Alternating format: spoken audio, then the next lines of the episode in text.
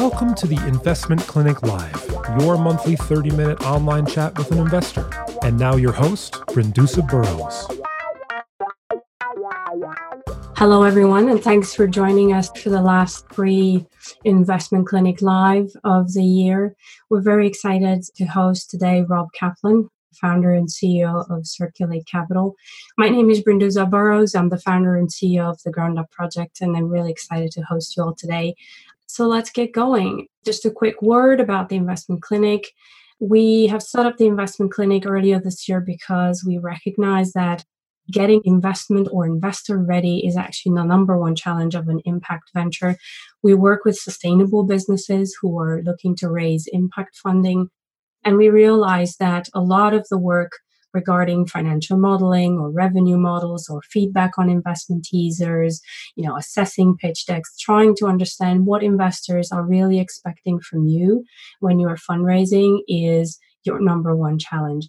The Investment Clinic Live is a series of products that help you connect directly with those who invest impact money so that you can learn from them exactly what are their expectations and how they make their choices, how they think about their strategy, and, and so on. And I should remind you, as I did at the beginning, that the um, recordings of the latest Impact Virtual Summit focused on zero waste, build a profitable business are now available at impactvirtualsummit.com. So if you'd like to learn more about investing in the circular economy, the business models of the circular economy, you're welcome to access this content at impactvirtualsummit.com. So without further ado, Rob, I'd like to welcome to you to the call and thank you for joining us. We're looking at your uh, bio now. I must say, when I read your bio, and this is way before you came to the Impact Virtual Summit last month, I was really struck by the fact that your entire career was focused on sustainability, actually. Uh, you've mm-hmm. always uh, focused on whether it was corporate responsibility at Brown Forman Corporation or you were director of sustainability at Walmart stores. You were then co-founder and managing director of Closed Loop Partners. Today you are founder CEO of Circulate Capital. What drives you? You know, what drove you, I guess, from from the early days to get to the sustainability path when, when others perhaps at the time were choosing different different pathways? Yeah, it's a great question. You know, it's a and it's one that I've asked myself many times over the past decade or so. You know, I actually before I went to the private sector, I actually started my career in, in politics and public policy, and uh, through the course of many years of of disenchantment through that process, got very interested in the in the business case for the causes that I believe in. And I realized that you know I really am in many ways an activist at heart, but found that the more effective way for me to drive change was on the inside in partnership with with the private sector to um, show that it's in their best interest in the private sector's best interest to invest in solutions that drive both financial outcomes and environmental outcomes um, and that you know sort of quest for more impact using that as my lens really led me down this path and have you found that the the context has changed a lot in the corporate world since then? Oh yeah. It's been a fascinating journey over the last 15 20 years. Mm-hmm. Back I remember at the beginning of my career in this space, you know, it was very much an outsourced kind of concept. It was just beginning to have some traction inside companies and really from the social side and sort of more known as corporate social responsibility or CSR. Mm-hmm. And you know, this the idea of corporate sustainability and and how it plays a role within large corporations has really changed to be much more connected to the business. It's a sort of clear part of how leading companies see their role in society. You know, there's still a lot of tensions within the private sector around these ideas. Mm-hmm. Uh, there's a lot of legacy around what measurement, how things are measured, and what success looks like, and quarterly returns, and things like that. But you know, there's in most cases I've found the conversation to be less about, you know, should we do anything, but more about how do we do it. In in this context, I think uh, zero waste and, and the whole circular economy concept fits really nicely because zero waste really does drive to the core of business and it drives to a sort of a win-win doesn't it to for the economy and for the environment and for people eventually. So on that i'd like to ask you first of all you know why you founded closed loop partners and what do you think was its main achievement? Tell us a bit about that because it seems if i understand correctly that circulate capital is a bit of an offspring right of closed yep. loop partners. Yep absolutely. Yeah so uh, you know, I co-founded Closed Loop Partners to help solve a problem. At the time, I was at Walmart leading sustainability initiatives there, especially greenhouse gas reduction and sustainable packaging. And we were very interested in how could we increase the amount of recycled material in packaging as a way to prevent waste, but really as a way to reduce the cost of every package and also reduce the carbon footprint of every package on the shelf. And as we started to engage deeply into our supply chain, we recognized that it wasn't so much an issue of demand. Many of our supplier partners like Coke and Pepsi and Procter and Gamble and Unilever didn't have access to the quality and quantity of supply they needed to meet their own goals, let alone the ones we were interested in expanding or increasing from the Walmart side. Mm-hmm. And we zeroed in on one key part of the problem, which was a lack of access to capital at the local and municipal level for recycling infrastructure and companies to expand their work, um, to increase that quality and quantity of supply. That's you know when we realized that there was this supply chain innovation investment opportunity that could be built on a on a rising tide lifts all boats strategy, right? Where we could pool resources from a number of these companies to create a, a better system that would benefit everybody and uh, that's that's really why we created closed loop partners in the first place. Mm-hmm. and circulate capital was born just a couple of years ago? Uh, even less than that. I guess we started working on the early seeds of it a couple of years ago. Mm-hmm. a number of our corporate partners came to us and asked us to think about what it would take to expand our scope or our geography. There had research had just come out from the ocean conservancy that found that more than half of the plastic that flows into the ocean comes from South and Southeast Asia. Mm-hmm. And uh, you know, it was just starting to hit the radar screen at the time, really. And uh, you know, a number of the companies noted that closed loop fund was really working for them in the U.S., but they had a lot more waste and recycling challenges that were much more pronounced in emerging markets than they were here. Mm-hmm. And uh, we started researching it. And originally, the plan was to do this over a period of two to three years as part of closed loop. But in the time that we were doing that work of looking at the investment landscape in Southeast Asia and developing a, a potential strategy, the, the landscape changed and ocean plastic became this much more urgent topic, particularly in that region. And the, the corporate partners we were working on behalf of asked us to accelerate. And that's where Circulate Capital came from. Hmm. And you have recently raised, what is it, $90 million, was it, in investment yep. from corporate partners? How many corporate partners? Seven. Seven. And are you planning to increase um, some more? Are you welcome to other corporate partners in the future? Yeah, yeah, that's really just our first set of founding investors.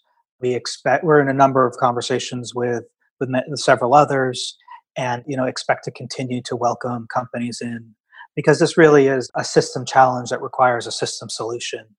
And part of our our approach is that the companies who invest with us aren't really interested in owning this infrastructure as a competitive advantage and that the more companies are involved the, the stronger the program will be.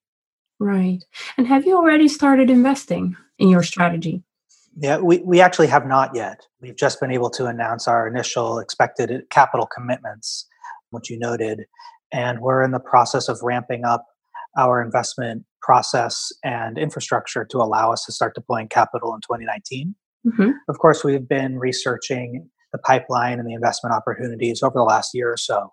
So we're ready to start pretty quickly as soon as we, you know, get through the next month or so, uh, finalizing those commitments and, and, turning them from, you know, intent to reality. Mm-hmm. Exactly. Right. So many of the the viewers and the listeners of the podcast as well are entrepreneurs, and and our goal is to help entrepreneurs understand how investors think about deploying capital. So one of the things is that that is recurrent is, you know, what are the things that you're currently looking for in terms of circular economy investment. So, what types of Mhm. companies, what types of investment, where in the world, what size? If you can tell us a little bit about that. Yep. And uh, for anybody interested in our work, I'll just sort of note that we have published our investment criteria and a request for proposals for funding on our website at circulatecapital.com slash RFP. So we're trying to be as transparent as possible with those seeking capital about what we're looking for. I'd say that, you know, from our end, we are focused in South and Southeast Asia, which is where we think we could have a, a real impact on marine debris and ocean plastic. Mhm. We're looking for equity and debt investment opportunities in a minimum of two and a half to five million dollars that we would invest. Mhm. We have the ability to invest more, of course. We're looking at kind of, I'd say, two general categories of companies. There's startup waste and recycling companies. These are entrepreneurs who are operating in, in the, our target countries, which are India, Indonesia, Vietnam, Thailand, and the Philippines, although we're able to invest across Southeast Asia. And uh, you know, they've been building a business for a couple of years, probably bootstrapping.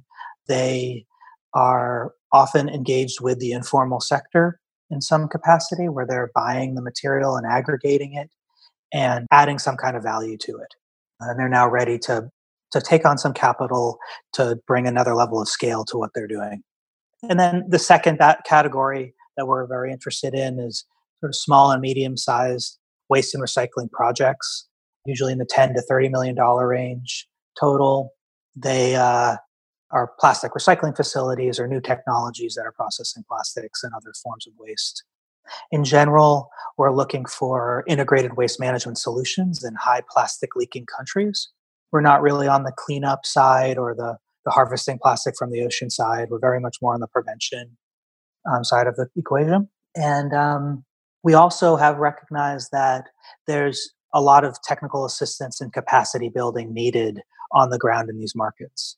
So we um, have also created a initiative called the Incubator Network by Circulate Capital and Second Muse, which is designed to provide uh, philanthropic dollars as well as technical assistance to incubation programs across those regions. So, for example, there's the Ocean Plastic Prevention Accelerator in Surabaya, Indonesia, that is up and running, and we're providing some support to them.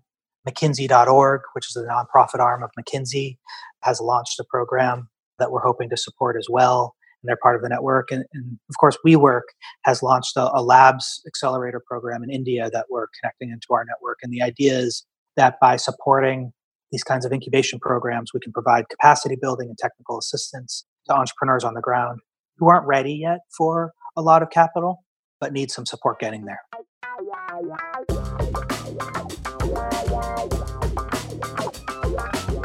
And when you invest in a business as an investor, how do you get involved with with the company? Is your approach more hands-on? Is your approach more sort of loose? What is your style as an investor? Yeah, and it kind of depends actually if we're mm-hmm. doing an equity or a debt investment is one of mm-hmm. maybe the big gating criteria is there. Obviously, if we're a, a lender, we're much less involved than if we're an equity owner. But we expect to be pretty involved. Our sense of the of the pipeline and the situation is that it's not just a capital problem, although capital is certainly needed, and that's why we're we've created an investment strategy. But there's a lot of other pieces to the puzzle around public sector engagement and the connection to these global corporate supply chains that we are engaged with. That's a big part of how we hope to create value. It's not just by the, the capital, but also by the support of our of our network and our corporate partners. Does that mean that if a company doesn't fit the supply chain of one of the corporate partners of Circulate Capital, you would not necessarily focus on them? No, not necessarily. I think that's a value add that we can bring, but it's not a requirement. Right. We think about investing in these countries from a waste shed perspective. If you think mm-hmm. about watersheds, you know, there's a geographic area around a source of water. Well, the same thing is in waste, and it's often around population centers. And the, a key part of this is that the further you have to transport waste, the less value you can derive it from it. Right. So you really are restricted in a 50 to 100 kilometer radius around a wa- within a waste shed, or that's sort of how they're defined. And um, Sometimes the gaps in there are connected to the supply chains, and sometimes they're not. And a good example might be, you know, organic waste, which is a, a huge part of the waste stream and a key part of the problem for making these systems work effectively. Not really part of our corporate partner supply chains, but solving for that problem will allow the plastic solutions to work much more effectively as well. That makes sense. We talked a little bit about some of the companies that you would focus on in terms of the different types. One of the entrepreneurs online has asked, What are the qualities of a circular company you're looking for? And I think here, if we you know just expand a little bit on that question and think about what are some of the things that you would expect from a company that is looking for funding from you how will they wow you so mm-hmm. that they they pass your screening test? What are some of the key things that you you really care about? Yeah. When you think about circular economy i think i think about it in two kind of categories because in many ways circular economy is an aspirational idea. It's not one that we can just flip into today because so much of our reality is based in a linear economy and so there's sort of an evolutionary strategy and a revolutionary strategy. The revolutionary strategy is, you know, a lot more of the, the sexier side of, mm-hmm. of where you can invest, right? These are companies that are reimagining business models from uh, consumable or disposable to reusable and returnable. And, uh, or they're creating new materials that if they scaled, they could revolutionize how packaging is delivered and products are delivered to consumers around the world. But the, the path to scale is a lot more challenging for those types of companies, right? They often are in pilot state or lab stage, or they're running in a couple communities, but they're not really scalable yet. And then the, the other side, other bucket we think about is, is the evolutionary side, right? Where you're really an incremental change, like recycling and waste management, for example. But you could move significant amounts of tonnage of waste from the environment. And that's really where we focus most of our interest. You know, one of our core criteria is tons of waste that are currently going into the environment as pollution and can be moved from mismanaged streams to managed streams. And that's partly why we created also the, the incubator program is to allow us to engage with some of those earlier stage ideas and the, the revolutionary side, even though they're not ready for lots of capital yet. So that that's one big gating criteria for us is you know we need to see needle moving on the tons. And then the second one I'd say is for our, our strategy is around South and Southeast Asia. Right? We are very focused on those high plastic leaking countries, and a lot of the the revolutionary opportunities are coming out of the West. They're operating in the U.S. or Europe, and they're not currently on the ground in in, in Indonesia or in India. And you know, while they might be applicable, the biggest question that we often ask right early early on is, well, who's going to operate this on the ground in Indonesia? It's not the team you currently have in place. So how are you going to solve for that problem? So it is a matter of, of capacity as well as a matter of, of concept in the end, right? So knowing what you're doing. And, you know, one of the things that we see very often in uh, sustainability focused businesses or businesses that start with the idea of creating impact as opposed to starting with the idea of creating opportunities for return on investment. But we see this very often in teasers is the, the difficulty of assessing your market assessing the market potential and convincing the investor that you know you will succeed and that your business actually will make it and, and understand how the investor will get a return on their investment. Now, I'm, I'm curious if um, when you work with them early on in the incubator, especially on the revolutionary side, right? Because on the evolutionary side, I think there are ways in which you could extrapolate a little bit. But on the revolutionary side, do you also work with entrepreneurs in, in assessing and understanding the market as, as they go along, as they evolve in their business model? Yeah, I think you know you're hitting uh, on a, a, key challenge for startups in the circular economy space. But I, I also think that most investors who are particularly interested in circular economy or any kind of revolutionary idea understand leap of faith that has to happen on the path to scale. Mm-hmm. One thing that I have noted, though, in the circular economy space in particular, is that oftentimes these are more traditional businesses rather than um, Silicon Valley style venture opportunities. Mm-hmm. And there is a disconnect between, mo- I'd say, the majority of investors who come from that, that Silicon Valley mindset and thinking about scale in terms of a digital platform, which is really where most of that investing comes from, right? And versus, you know, people buying a different type of package, which happens at a different rate of scale yeah. versus, you know, downloading apps, for example. Mm. And so the most of the venture returns that people investors expect are in the 20 or 30x in a matter of years that path of scale is not usually possible or that rate of scale is not usually possible possible in uh, circular economy companies that are based on physical and tangible waste streams mm-hmm.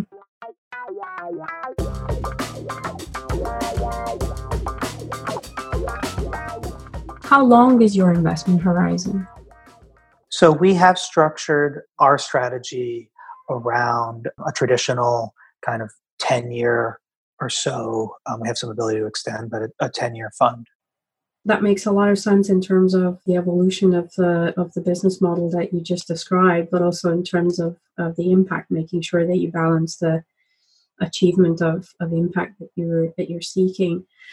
You were talking earlier about your focus on, on Southeast Asia and, and South Asia, and we have a question actually from an investor who's asking who are your partners in Asia and what are some of the innovations that are coming out of Asia? So, you know, we spent about a year or so looking for at the investment landscape in South and Southeast Asia. We looked at five countries. We focused more on India and Indonesia. There are I'd say, a nascent set of investors active in this space in those countries. It's one of the reasons why we created our strategy. There's certainly not enough activity happening. There are some high net worth individuals and family offices that are playing.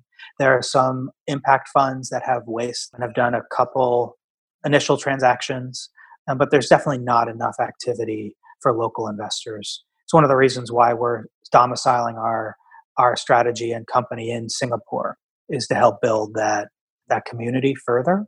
The uh, way we've sort of described it is that there's a, a missing middle. There's a a lot of opportunity happening at, at the front end of the pipeline where you've got early stage, you know, 100,000 to a million dollar kind of opportunities. And then you've got billions of dollars on the far side of the equation but there aren't enough investors active between. And this missing middle is really uh, holding back a lot of the investment activity. So we focused our strategy on trying to demonstrate that there is a possible investable track record here, that there is a strong and robust pipeline, and that you can build uh, funds in this space. And we hope that by doing that and de risking deals through our expertise and networks, we can bring more co investors into the space. Thanks for answering that. Then the last question focuses on large companies uh, always support large foundations, so large entities. If I had to summarize, the question really is how do small entities get to make themselves known to large corporates? So, what are some of the channels through which small initiatives and small projects can actually be known by by corporate partners? Yeah. Well, you know, I've worked in corporate investing and supply chain investing for 10 to 15 years. And I, one, I'm, I'm always very cautious about suggesting that startups engage with corporation. It's an enticing idea, right? If only my material, my new material or my new business model were picked up by a Coca-Cola or a Procter & Gamble or a Unilever, that would solve the problem. But it's very difficult for most of these large corporates to engage with pilot scale programs.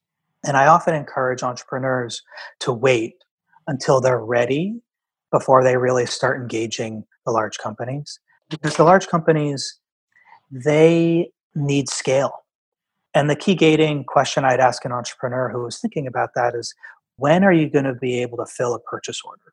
It doesn't really help anybody for you to go spend a lot of your time pitching r&d guys at one of these companies and sort of wallowing in the in the exploration and the due diligence phase and then a year from now you're not able to really actually fulfill a purchase order.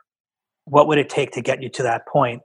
Who are the smaller partners that you can engage with today to build your track record and build your capacity to understand how to engage with larger players? Mm. and then and then you know pull that trigger when you're ready well thank you for that. We're out of time unfortunately but this has been a really insightful conversation. Thank you for sharing about circulate capital and, and what you do there. Maybe just a parting question. If you had one piece of advice for a zero waste or circular economy entrepreneur who's looking for funding what would that be? Focus on your margins. Mm-hmm. understand you know how you make money and what it costs to to run your business and understand what it looks like today and understand what it could look like at scale. And uh, get yourself into a, an operating business that can be profitable.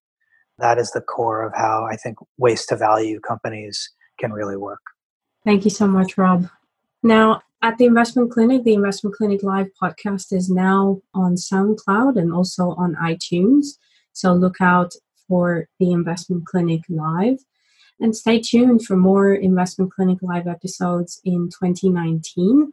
And we have some other cool products coming up uh, for impact and circular businesses in the next year. Rob, thank you again for joining us today. Thank you for having me. It's uh, it, great to chat with you today. It was a pleasure. For more insights from impact investors, visit www.theinvestmentclinic.com.